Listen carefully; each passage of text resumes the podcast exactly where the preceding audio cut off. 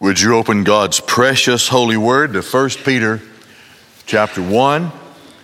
We've come in this study to verse 22 and following. I would call this message the fourth commandment. We just studied three imperatives or commands in our previous study last time. Won't go through, through those three, but this is the fourth. And this passage is built around this fourth commandment, which I have in bold letters and I have it underlined fervently love one another. Four things here that surround that imperative, that command. Number one, your souls having purified in obedience to the truth. Having purified is a verb form that moves straight through to the modifier here obedience to the truth. Truth is a word, aletheia in the Greek, it means reality. When it applies to the action of a person, it means truth keeper. It means that he is aligned and his words are aligned and his actions, behavior are aligned with reality, that which is true. So, number one, now remember, okay, let's put it again in its context. Peter is writing to a dispersed, displaced, persecuted, suffering, exiled band of Christians. We studied this at the outset. They have been put where they are in the region that we know is Turkey today because they are seed bearers of the gospel. That's what the language taught us in the early verses of this chapter. Therefore, even though they suffer and they are persecuted, God has them there for a reason and He put them there because they are the ones who can accomplish. God, you know, if God puts you somewhere in service, He prepares the area where you're going. He already has that prepared. And then He prepares and strengthens and resources you so that the particular connection is fruitful. This is, this is what is to be expected here as Peter writes to these exiled Christians. Continuing in this general context, in giving them hope, he's also teaching them who they are in Christ. And so that continues here in this particular section. And in the first part of this section, your souls having purified in obedience to the truth. Now that means to be made clean. Your soul, your psuche, your sukkahs, your the real you, who you are emotionally, um, and, and who you are as an individual. This is not the flesh you, it is the soul you that's been purified.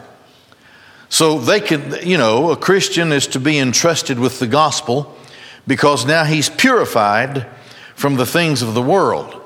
Purified how? In obedience to reality, to the truth. God gives us the grace to be obedient to the gospel, to the truth.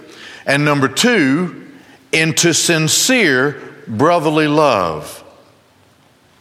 Now, let me go down here. Fervently love one another. Now, the love there, you'll see it, agapesate, to fervently love one another. Let me talk about that before I go back up to number two here. This is a this is an extreme word. It is a physiological word. It is an anatomical word. It is a word that references the muscles of your body so that you stretch your muscles to the extreme as far as they will go, so that you will be in sincere brotherly love. That's a different word. Philadelphian, Philadelphia, the, the brotherly love. It's the natural love that we have because of our rebirth, our born again. This is what enables us into this supernatural love. It's the Philadelphia love. It is the love of believers. It is the love that stretches as far as it can go so that you can meet a need. I want to give you an illustration. This is me in an earlier, much earlier pastorate out in the gym. Now, the only thing that keeps it from being a perfect split is the crotch of my breeches. And my left knee is slightly bent, and otherwise, I could have blown the pants out and done it completely. Can you say crotch in the pulpit? I don't know if you can say that. But thinking back at this church, let me tell you, I was straining with every muscle to love those people. Can you understand? As far as it could go. Now, that's the word that's used here in, uh, in the text. The Greek word uh, up here in the obedience, uh, so it's, uh, it's the ektenos, it's in the middle of the, about the middle of the third line, ektenos, it, stretch it out as far as you can go. You, you can't go any further. Jesus said in John 13, he gave a new, he said, I give you a new command. He said to his disciples, I give you a new command that you love one another. Even as I have loved you, love one another.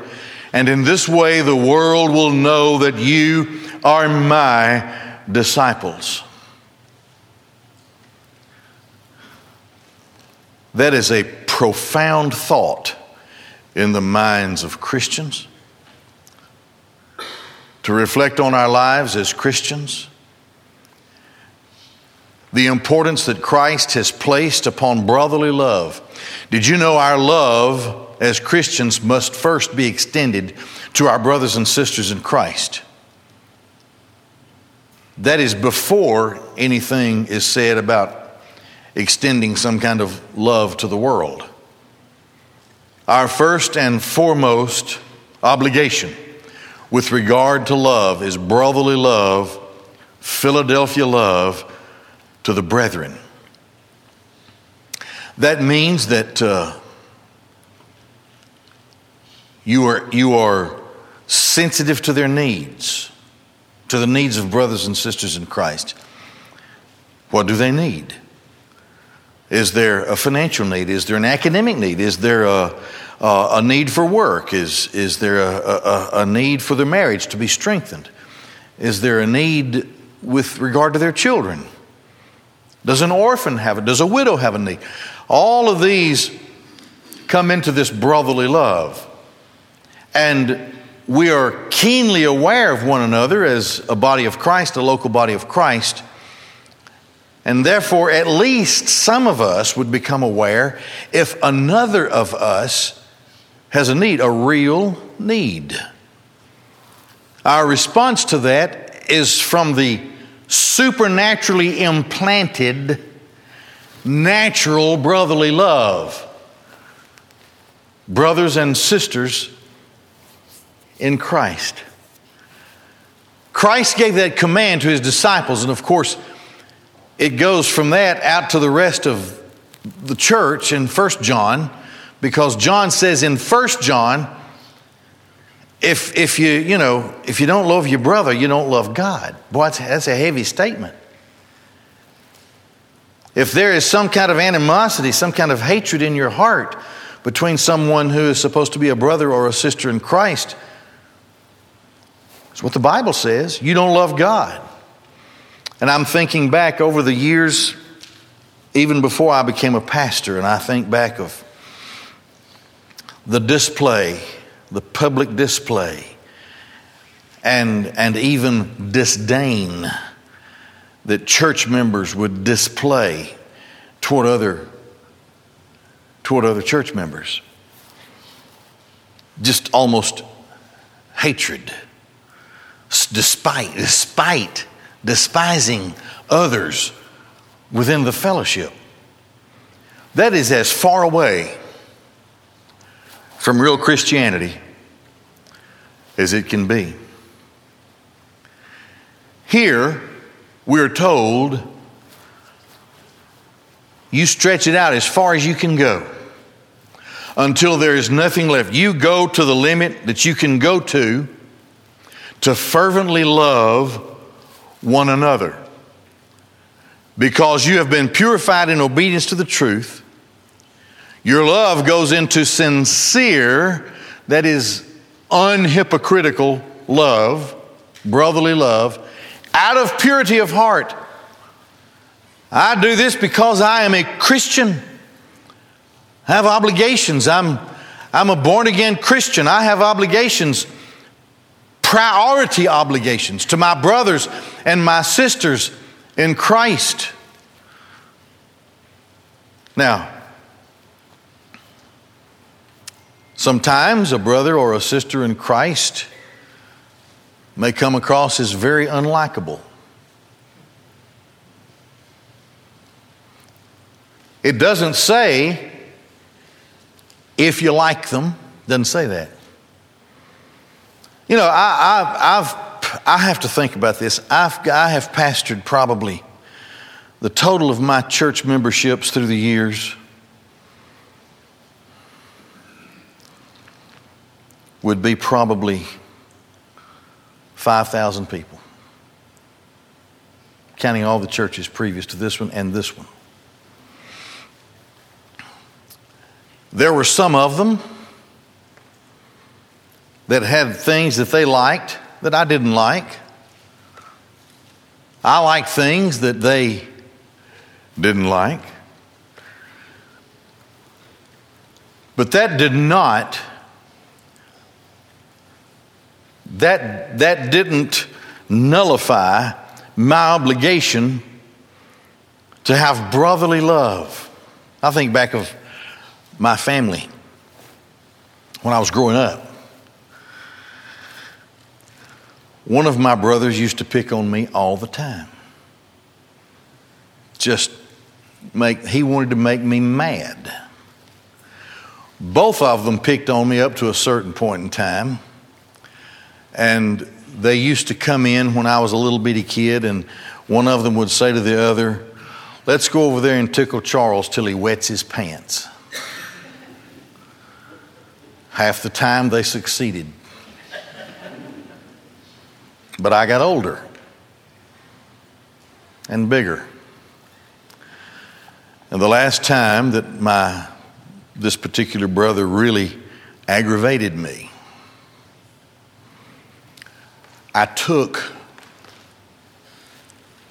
a stick that had been unscrewed from a big mop and went after him. I was as mad as a hornet. He didn't bother me anymore. He did a lot of things I didn't like. He liked things I didn't like. But you know what? He would do anything for me, and I would do anything for him if the need was there. Because we had this basic foundational brotherly love. That intensifies into a supernatural setting in the church. Because some of us are blood kin, most of us are not. We have the same obligation. This fourth command of these that are listed in this context fervently love one another. Christ gave it as a command in John 13. It is emphasized even more greatly in 1 John by the Apostle John sincere into sincere brotherly love. Jesus said, This is how the world will know that you are my disciples, that you love one another. In a setting that these Christians were in,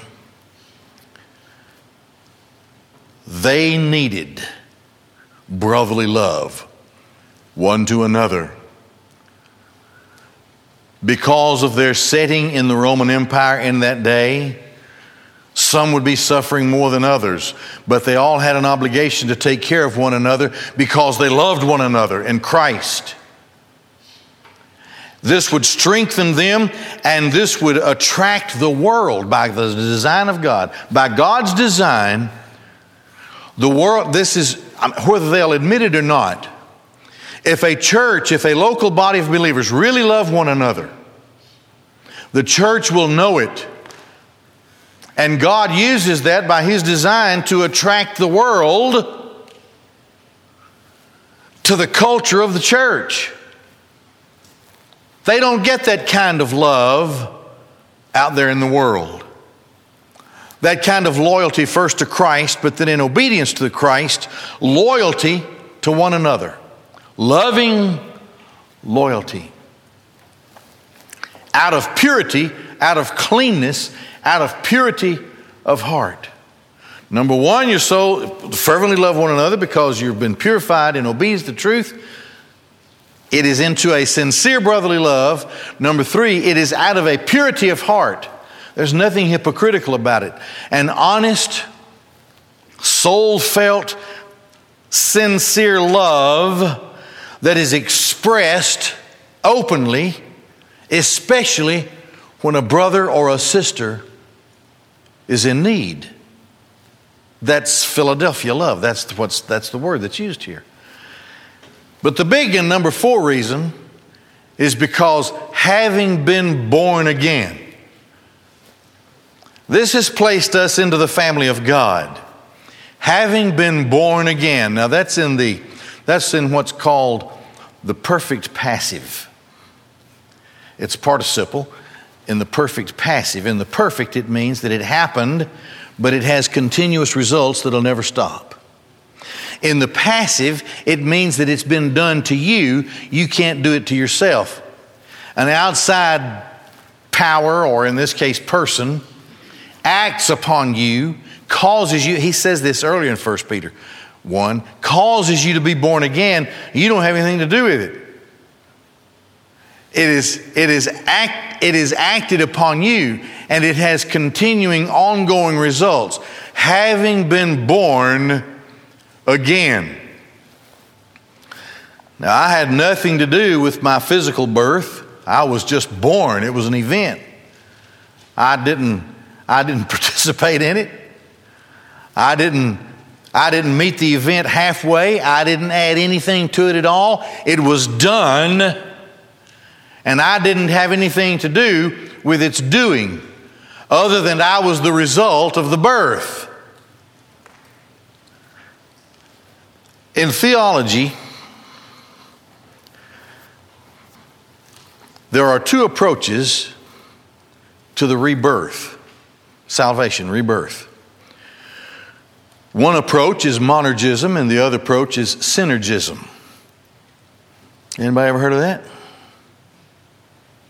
Well, you're about to.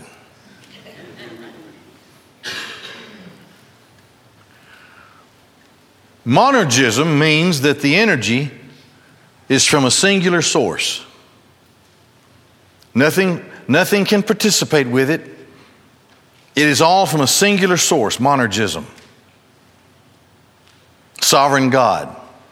God causes the rebirth. We can't have anything to do. Now, synergism is that there are several energies that go into it not the least of which would be my own energy that I have to contribute to my salvation. Well, see, biblically, that's not true. That's a lie. Synergism. Monergism is the biblical truth, seen in the fact that here, I could bring up others as well from the scriptures, but seen it's in the what? Passive active. Uh, I'm sorry, perfect active. Uh, perfect, I'll get it right in a minute. Perfect passive in the perfect, happened, continuing results that never stop. Passive, it happened to you and upon you from an external power. Exterior, external power outside yourself. You didn't have anything to do with it. That's exactly what the word, that's exactly what the phrase participle means. So it's monergistic. God did this. It is a supernatural and divine thing. Now, this that same thought continues here. Having been born again, not of perishable seed, but of imperishable. Perishable seed is my first birth. I'm going to die. If Jesus Christ doesn't come first, physically, I will die. Because the seed that produced my physical birth is perishable. I was born into this world. My parents were sinful parents in the sense that they physically were of Adam. David writes about it in Psalm 51 In sin, my mother conceived me. That that physical fleshly sin comes into the nature of Adam, and even before we're born, we have the sinful nature of Adam. That's the perishable seed. But divinely, I am reborn, I am spiritually born, the rebirth, the regeneration, spiritually, I am reborn by imperishable seed, indestructible seed. My rebirth experience. Now, while my salvation is a thing that's written in eternity because of the fall of Adam, my redemption is a thing that occurs in time.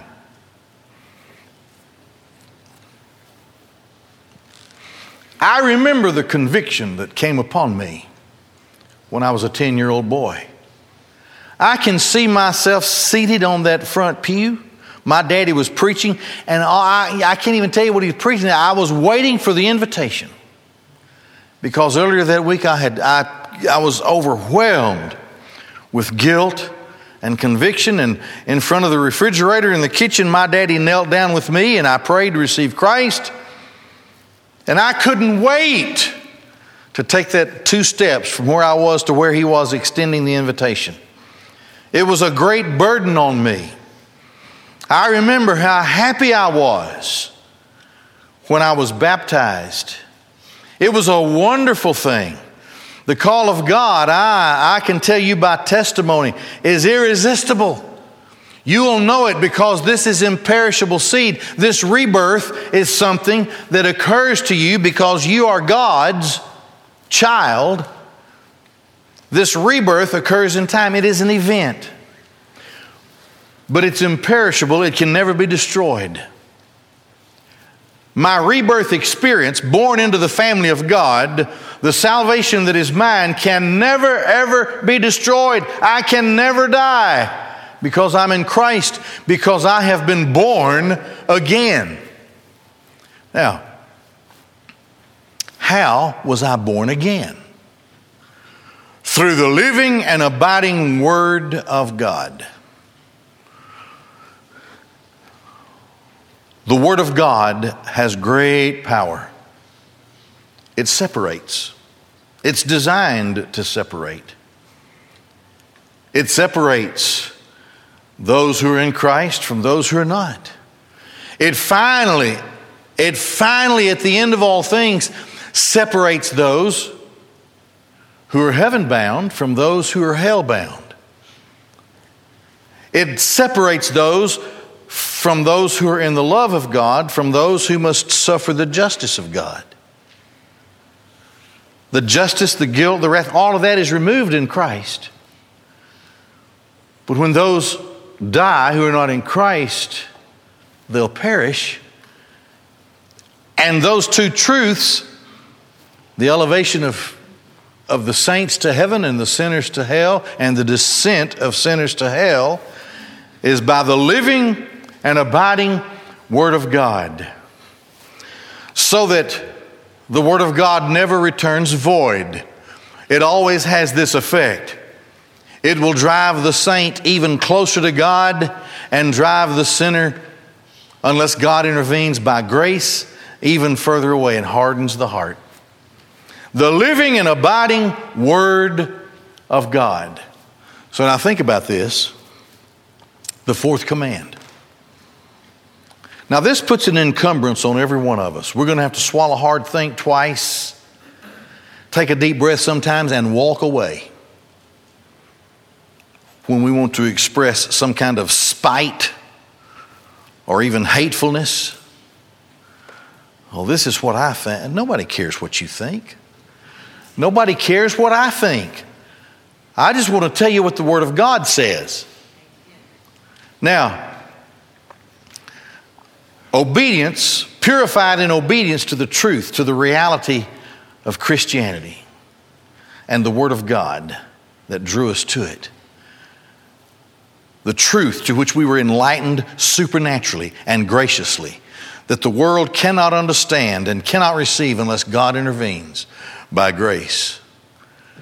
So, if we've been purified like that in our obedience to the truth, it has brought us into sincere brotherly love because our hearts are pure and we're not hypocritical. And it all is because we know we have a command. As a matter of fact, there is an innate characteristic in the lives of born again believers that we must love the brethren. We must love one another as Christ has loved us. And in this way, the world will know that we're the disciples of Christ. Having been born again, not of perishable seed, but of imperishable, this rebirth, this family experience will never know an end. Through the living and abiding Word of God, because. Now he goes back to Isaiah here, and he says, All flesh is like grass. This is the Greek, to the Greek translation of the Hebrew. All flesh is like grass. This is from Isaiah 40, uh, 6 through 8. And all its glory is like the flower of grass. That's flesh. The grass withers and the flower falls away. But the word of the Lord abides, Uh, literally, it says, into the age forever, is a good English way of saying it. The word of the Lord abides forever into any age, every age, all ages ad infinitum. Even in eternity, the ages will come and they will pass and give way to the next age. It's a very, to me, it's a very exciting thought. And here it is from the Hebrew. A voice says, now this is not, he didn't quote this, but in the context of Isaiah 40, a voice says, cry out. Now, this is in the greater context of the voice crying in the wilderness. And it says, What shall I cry out? All flesh, this is what we cry out. All flesh is grass, and all of its kindness is like the blossom of the field. The grass shall dry out, the blossom shall wilt, for a wind from Yahweh has blown upon it. Behold, the people is grass. The grass shall dry out the blossom shall wilt. But the word of our God shall stand forever.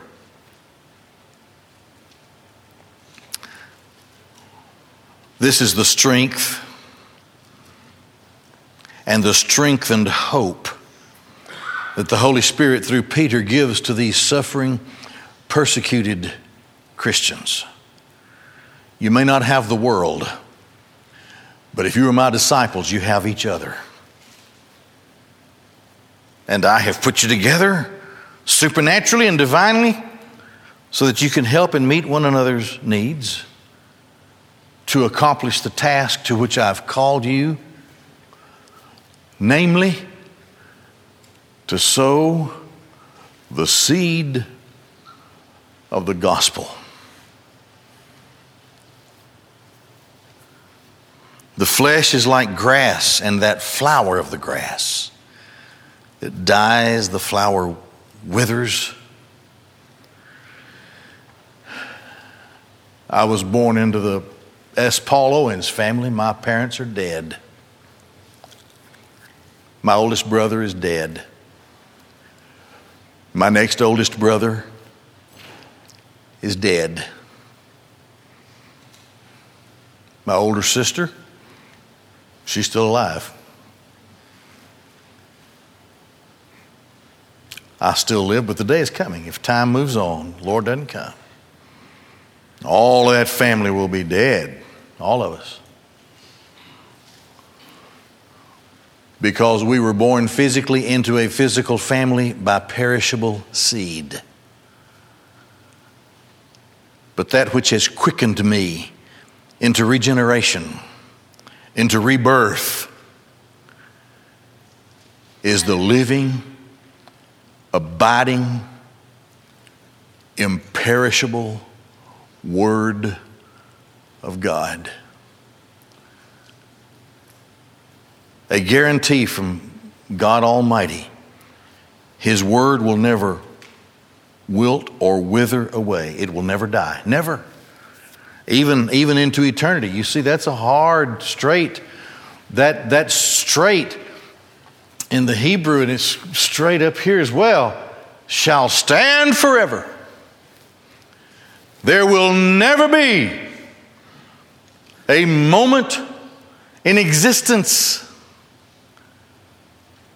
where there is not the Word of God. And this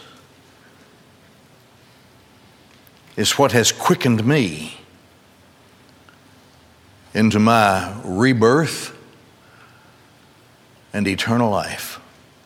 This is, this is the great seed that these seed sowers, the dispersed, the diaspora, the seed scatterers in Turkey at this time, this is what they're equipped with. It's an eternal seed. Now, it may fall on rocky places, it may fall among thorns, but we have this guarantee that at least some of it will fall into good soil and will take root. And so, hopefully, we sow bountifully so that we can reap bountifully. And God Himself will draw through Christ those who are in Christ to Christ. All that the Father gives me, John 6, will come to me. And all who come to me, I will never, ever cast him out. This is the will of the Father who sent me, that all who come to me will live forever. Rebirth. It's only found in Christ. It's a beautiful promise. It's a wonderful promise of eternal life. The fourth command that we fervently, to the extent of everything we are and who we are, love one another. Would you bow your heads, close your eyes? Jesus Christ is the Son of God. He came into this world to save sinners. If you're here today without Christ, the invitation is given to you come to Christ.